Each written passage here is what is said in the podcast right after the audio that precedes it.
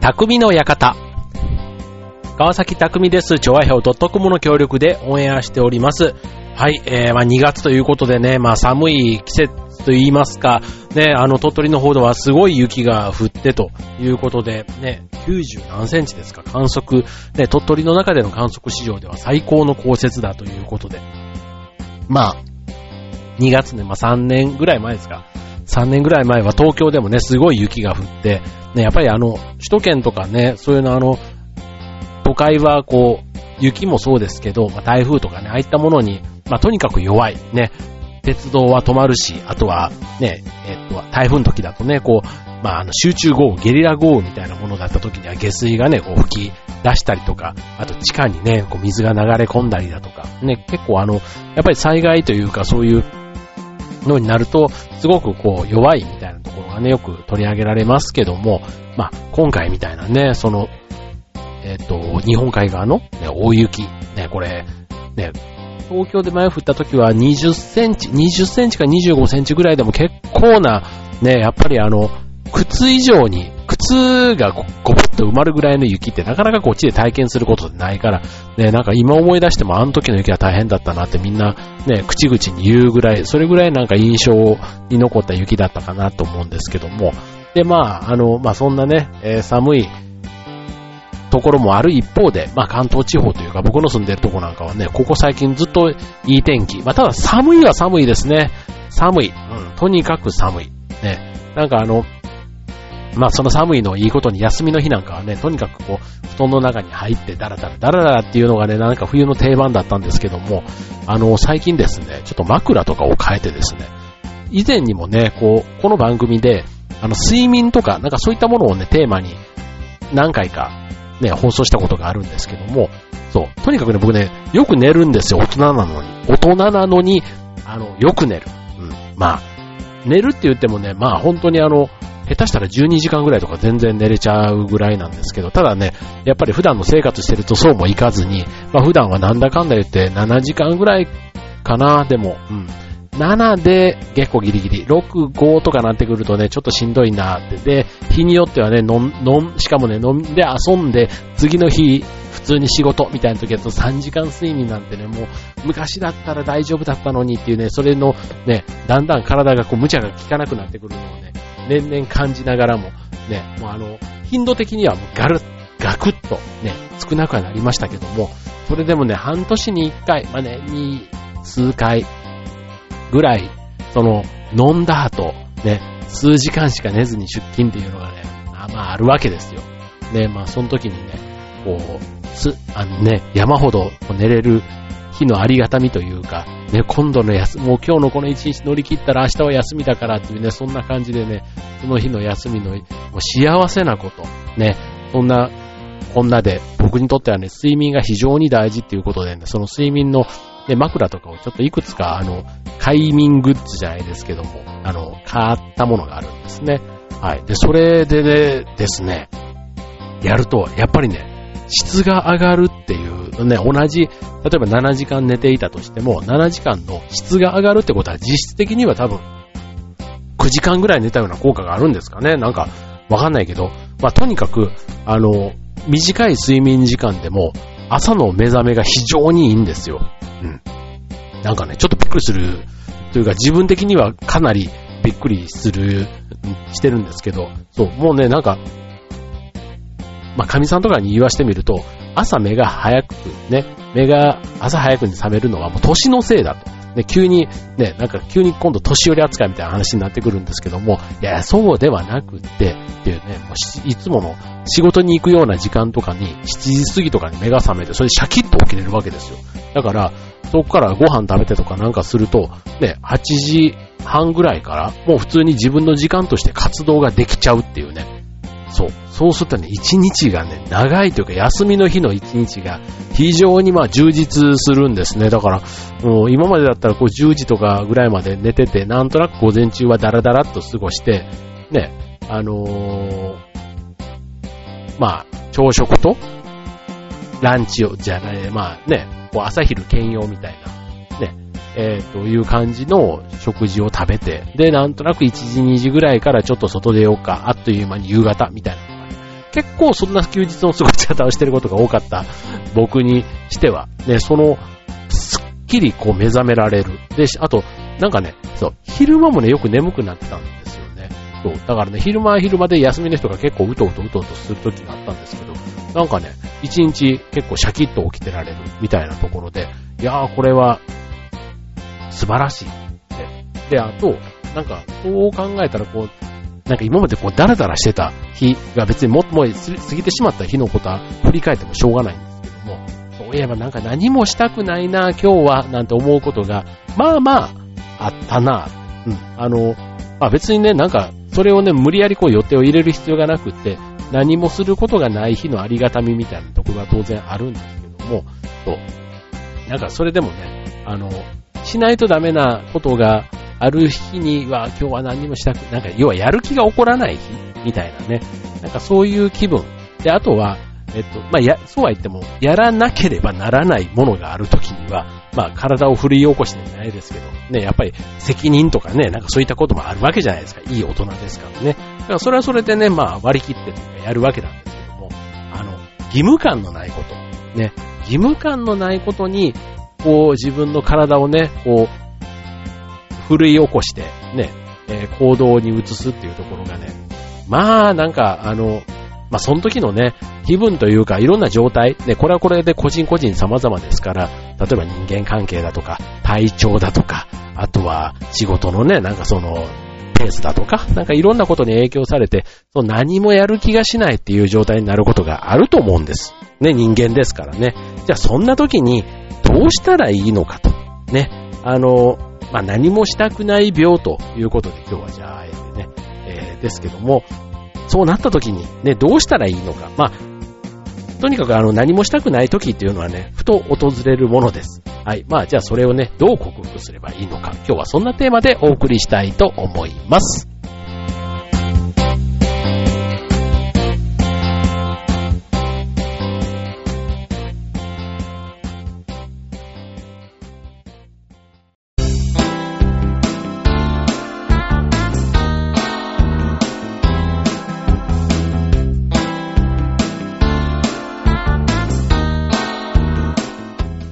はい、えー、今日のテーマは、えー、したくない病、何もしたくない病の克服の仕方ということでね。はい。じゃあ何もしたくない時ってどんな時って話なんですけども、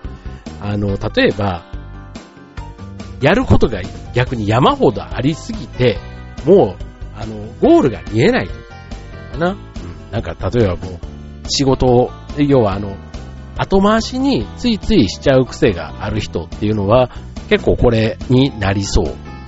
なんですね。まあ、やるべきことを溜めすぎていて、結局もうやる気が起こらない、したくないみたいな。そう。だからそこはね、多分ね、達成感がないっていうところが結構ポイントになってくると思うんですけども、まあ、どこから手をつけていいかわからなくなってしまうということで、これはもうあの、仕事だけじゃなくて家事だとか、あとは人付き合いみたいなことなんかでも結構ちょっとね、あまりにもいろんな人とこうね、付き合ったりすると、もう誰とも会いたくないみたいな、なんかそういうのにね、えー、だからこれはもう、あの、忙しすぎて、まあ、あとは自分のキャパオーバーね、してしまって、まあ、気が、自分の気がね、追いつかないというか、気持ちが追いつかない、そういった時になり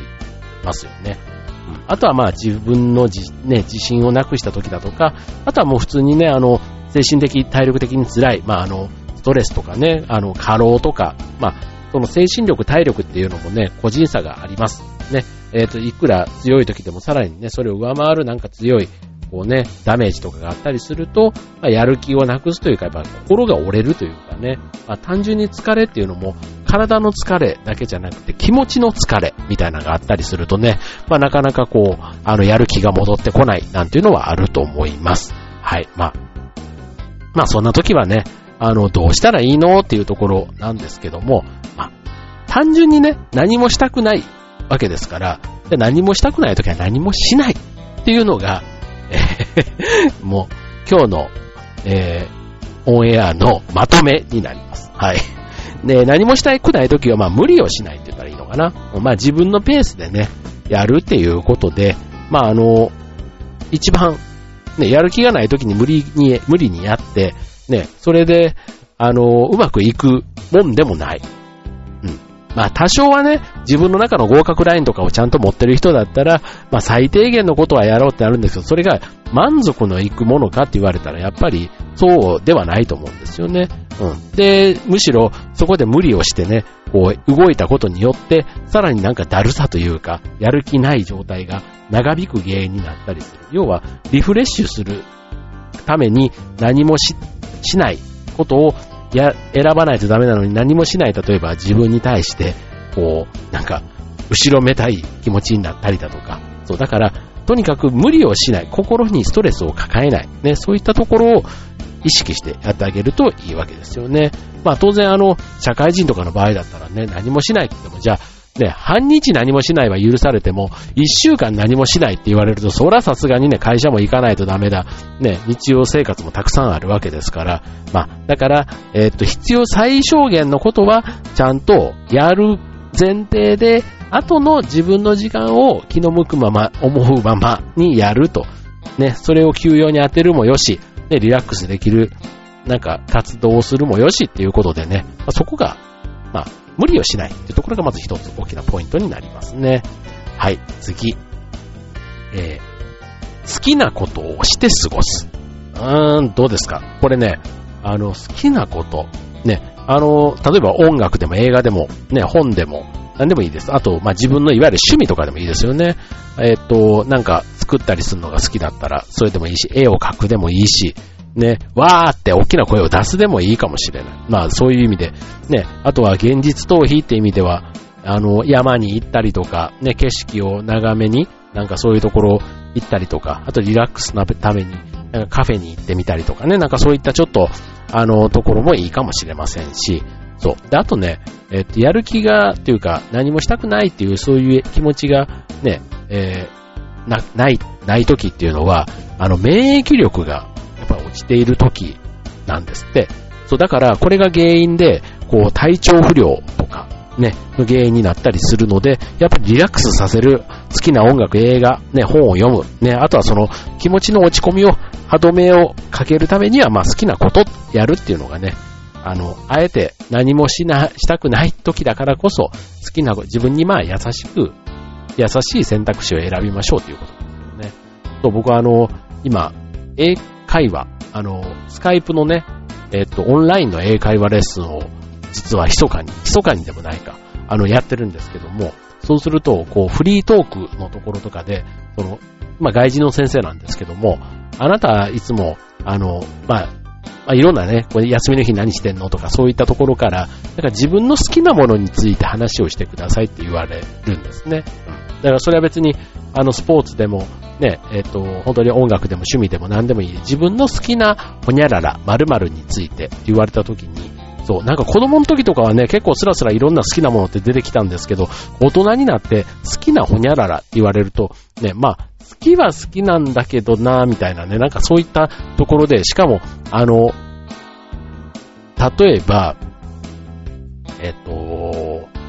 まあ何でもいいですよ。うんと、じゃあ、ピアノを弾くのが好きってしたとするじゃないですか。じゃあ、なぜ好きなのとかって言われたりすると、まあこれね、またね、英語で答えるのがね、す、すごい難しいというのもあるんですけど、意外とね、あの、日本語でそれをなぜなぜなぜって聞かれていくと、いや、ただなんとなくというか自分の、あの、が心地いいからみたいなね、なんかもう、そう、この年になってこう好きなことに対して、なぜ好きなのかっていうのを本当にきっちり、あの、相手に共感を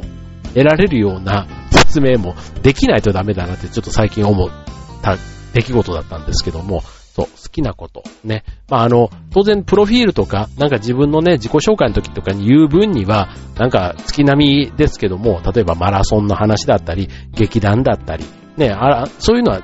月並みにあるんですけども、そう。なんかいわゆるこういう何もしたくない時とか、なんかそんな時に好きなことって何だろうって言われたらね、意外と、うん、なんかパッと出てこないなって。じゃあ映画を見てその気持ちが晴れるかとか、音楽でもそうじゃない。じゃあさっき言ったね、劇団とか行ってそうなるかって言ったらやっぱりね、例えば仕事とか、なんかそういったところでの悩みは仕事でしかやっぱり解決できないなって思っちゃってるから、そう。だからこれも人それぞれなのかななんて思いながら、ただ好きなことをして過ごすっていうこと自体はすごく共感するところであります。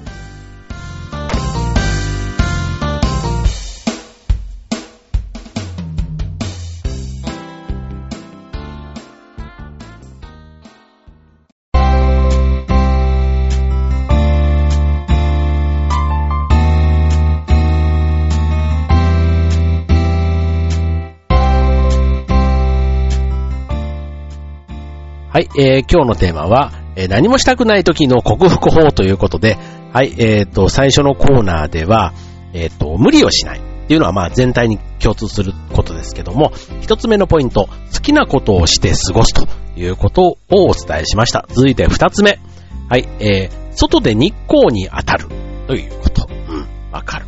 ね。これあの別にあの、太陽に当たって日焼けをしましょうということではなくて、まああの、じっとね、部屋に閉じこもらない、まあ部屋の外に出るということですね。これあの、そう。そんな気分だからもう当然出る気もしない。ね。もうあの、当然外に出るってなったら、多少ね、例えばあの、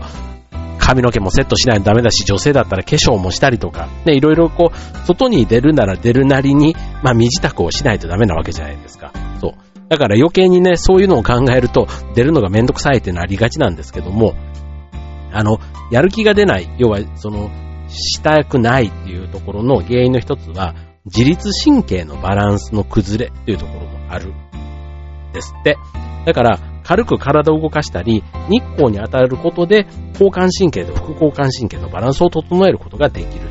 ということなんですね。だから普段あの、ね、屋内というか、ね、室内のオフィスで、ね、一日中日光が当たらない生活をしているなんて人は、ね、毎日少しずつでも、少しだけでもね、え昼休みとか、こう外で日光に当たる習慣をつけると良いとね、これあの、日光に当たらない生活を長年続けていると、やっぱりやる気の喪失とか、イライラとか、不眠症とか、慢性疲労になりやすくなると言われているんですね。だから、まあ、何もしたくないと思ったら外に出てみるっていうのは、まず一つあの、運も言わず、その選択肢を一つ持っとくっていうのはありかもしれません。確かにね、あの、出たくないなって思ってて、いざ出てみたら、出てよかったなっていう風に終わることの、やっぱり今日は一日家にいた方が良かったなって、後でね、出たことを後悔することってほとんどなくって、むしろ出たら出た先で、いろんななんかこうお店見たりとか、なんかね、催し物とかがたまたま出くわしたりだとか、なんかその発見とかがあって、うん、これもまあ、人の性格にもよるかもしれませんけども、うん、まあ、ただあの天気が良ければね、まあ、雨の日にわざわざっていうところもありますけども、天気がいいなら、まあ、そういう気分になった時には外に出てみると。まあ、気分転換ですよね、だから。気分転換だし、あとは体を動かすと、まあ、ちょっとね、疲れもあるから、さっきみたいに僕みたいにあの家にいるとね、昼寝とかもしちゃったりして、夜帰ってまたね、眠れなくなったりもするので、そう。だから、えっ、と、まあ、昼寝防止のためにも出かけるっていうことかもしれませんけどね。うん、でも、行くとね、なんか、僕なんかあの、最近あの、神社とかね、なんかああいうところ、ふらっと行って、あのー、その、神社に書いてある、この、いろんな、こう、歴史みたいなのがあるじゃないですか。なんかああいうのとかもね、ちょっと見てると結構楽しくて。で、あと、だいたいそういうところの近くって、なんか、おまんじゅう屋とかね、なんかそういった老舗の店とかがちょろちょろ大きいところだと大体あるんですよね。だからなんかそんなんとかを見てるだけでもね、あの、ちょっと楽しいというか、で、中には試食とかあったりすると、ね、ちょっと普段食べないものなんかのね、ちょっとそんなところを少しこう、味わえたりなんかして、っていうことでね、なんかそういうのが、こう、やっぱり出かけたなりの、で、あとはちょっとした小物雑貨だとか、ね、飲み物とかね、こう、体験する機会があって、結構そういうのが僕は、あの、リラックスというか、息抜きになるので、そう、外出自体はね、あの、そんなにでもね、普段からしょっちゅうこう外に出るわけじゃなくて、いるときはもう本当引きこもりのように家にいたりもするので、はい。まあでも外出がっていうのはすごくわかりますね。はい。で、次。えー、もう今日は、えー、3つ目ですね。はい。すぐにできることをやってみる。これはね、あの、まあ、さっきのしたくないっていうのはね、ゴールが見えない。ね、こう、長い、ね、もう、展望というかね、大きな展望とか、こう、長時間かかるような目標とか、ね、そういったことをは、なかなかこう、やる気にならないんですけども、逆にそのすぐにできる簡単なこと、僕、これね、僕は、あの、掃除とかが結構それに当たるかな。自分の部屋の片付けとかね、うん。1時間ぐらい、2時間ぐらいでもいいかな。1、2時間とかで集中して、なんかやってみると、意外とね、なんか、あの、部屋の片付けて、頭使って、ね、これを捨てると、断捨離とか、あとは、これを再利用するとかしないとか、そんなことをね、まあ考えるわけじゃないですか。で別に答えが誰がね、なんか言ってくれるわけではなく、全部自分の中で決めていける。うん。で、それで、まあ一つね、やりきれる、あの、ゴールが、まあ、あるわけなので、そうするとね、小さな達成感というか、あの、得られたりするんですね。で、これあの、やる、人のやる気っていうのは、あの、ドーパミンって聞いたことあると思うんですけども、このドーパミンが分泌している時が、あする時っていうのは、いわゆる目標を達成しそうになる時に、たくさん分泌されるそうなんですね。そう。だから、えっ、ー、と、困難な目標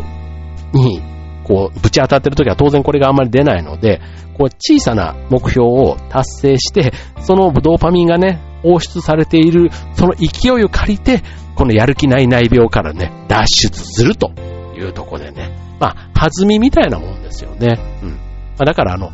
えっ、ー、と、キャンプとかね、ああいたあの、薪にね、火をつけるときに、いきなり大きな薪には火はつきませんけども、小さな火をね、種火として着火剤というかね、着火のきっかけにして、えー、大きな火を起こすということで考えると、まあ、すぐにできるとこからやってみるというのが一つですね。はい。で、最後。えー、これはまあ、えっと、克服法というわけではないですが、まあこれは、えっと、自分を追い込まない。うん。まあ、これはね、あの、よく頑張りすぎるというか責任感がある、ね、真面目な人ほど、ね、そう考えがちなんですけども、あとは完璧さを求めるとかね、まあそれ自体が、ね、悪いことではないんですが、まあただあの、例えば仕事とかね、社会に出たりすると、ね、自分のことは完璧にできるんですよ。ただ、社会に出たりすると、自分だけじゃなくて、チームでとかね、やったりすると、ね、自分と同じ人間が10人いるわけではないから、まあ10人が10人というかね、自分以外の人が自分の思ったように動くわけでもなければ、でむしろいろんな考えがそれぞれあったりするので、まあ自分の納得、ね、自分の言ってることが全て正しいわけでもなければ、そういう意味でいろいろ悩むことってあると思うんですよね。うん。で、結果、なんかもう、誰もみんな俺の言うこと、私の言うこと聞いてくれないみたいな感じとかになって、もうなんか何から手を、さっきの、えっと、無理をしないって言った時にも言ったその、ね、人間関係とかもいろいろこう、やりすぎるともうなんか、あの、こじれ始めたりすると、どっからどうしていいかがわからなくなる、もう、糸が絡まったような状態に、ね、なっちゃったりすることもあるので、まあ、そういう時にはね、まあ、ガス抜きというか手を抜く。ことが、まあ、大事かなと。だから、まあ、そうなった時にね、一旦もうちょっと自分で目を閉じてみる。目を開けちゃうと、ね、目、こう、目に耳にね、えー、入ってくる情報が全て気になってしまうので、一旦そこをね、えー、何もしたくない時は閉じてみる。閉じて、あとはあ、あんまり自分の内側の方にその原因とかを求めないっていうことが大事かもしれませんね。僕なんかもあの、まあ、時間が全て解決するっていうのは非常に無責任ですけども、まあ、それぐらいのところで、とりあえず寝ようと思って寝てみたりとか、なんか、あの、して、まあ、そうするとね、意外と次の日に、問題は何も解決してないんですけど、なんかちょっとふっといいアイデアが浮かんだり、みたいなことでね、なんかそれっていつもあの、僕はおじいちゃんとかおばあちゃんとかね、そういうね、ご先祖様がきっと夢の中でね、知恵を与えてくれてんだって、そういうとこだけ妙にあの、信心深いところがあるというか、ね、まあ、別にね、おじいちゃんおばあちゃんは神様とかではなくてね、まああの、まあ仏様ではあるんですけども、まあちょっとね、神様よりはまあ一番よく知っている、自分のこともよく知ってくれているから、なんかね、そんなところはちょっとあの、神頼みじゃないですけど、ね、あの、神社とか行ってね、受験の、自分の受験のこと頼むよりは、なんかさんで、おじいちゃんおばあちゃんとかにお願いします。病気になりませんようにって言ってる方がなんとなくね、あの、願いが通じそうに僕は思う派なんですけども、はい、まあ、そういうふうに、あの、自分を、え追い込まずに、あの、時には楽観的にというか、ね、それぐらいの度量でやっていった方がいいということですね。はい。まあ今日はあの、自分をね、えー、まあ、まあ自分をじゃないな、えー、何もしたくない時にね、何もしたくない病にかかってしまった時にね、どう克服したらいいのかということで、ね、えっ、ー、と、まあ、人間ですから、いろんな、その時の気分気分、ね、他人には理解されない、そんな事情もあると思います。ね、そこもね、うまくコントロールするのが、まあ、大人っちゃ大人だし、あとは、自分のことだけじゃなくって、ね、家族や仲間や、ね、あと職場のね、そういった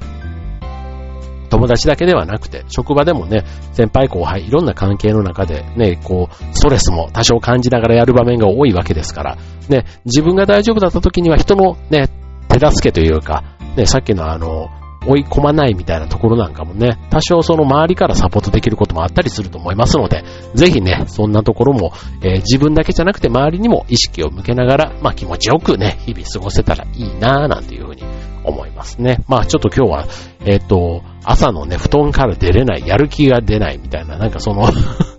話から、えー、行きましたけども、はい、まあちょっとあの、ね、よくあの、やる気がなくなるっていうのは、あの、5月とかね、こう、新社会人が2ヶ月ぐらい経って、ね、5月病になってっていうのはよく聞きますけども、まあ、これからね、2月3月、ね、普通の、えっ、ー、と、学生さんだとね、受験生の方だったら今まさにとっとばったしている時期でしょうし、もうそろそろ落ち着くかな、でも、うん、でも、そんな時期でしょうし、あとは会社勤めの方だったら年度末に向けて、ちょっとね、えー、忙しくなるなぁなんていうことで、ね、なのにインフルエンザとか流行ってて、というふうにね、まあちょっとなんか頭の片隅で気になることもありつつということですけども、はい。まあ、あの、何もしたくないっていうふうにね、好きでなるわけじゃないんですけど、なってしまうことはあると思って、さっきね、今日ご紹介したようなやり方で皆さん、えー、克服していただけたらと思います。はい。ということでね、えっ、と、風邪インフルエンザね、いっぱい流行っていますけども、皆さん元気にお過ごしください。えー、今週の匠の館、ここまで。バイバーイ。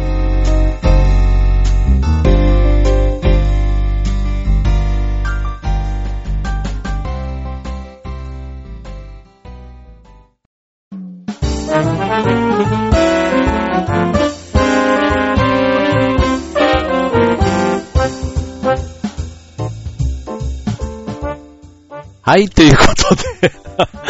もうバイバイじゃないですよね。最後のコーナーがあるっつってんのっていうか、ね、もうあの、エンディングが終わったのにもう一回エンディングをするというね、このね、あのー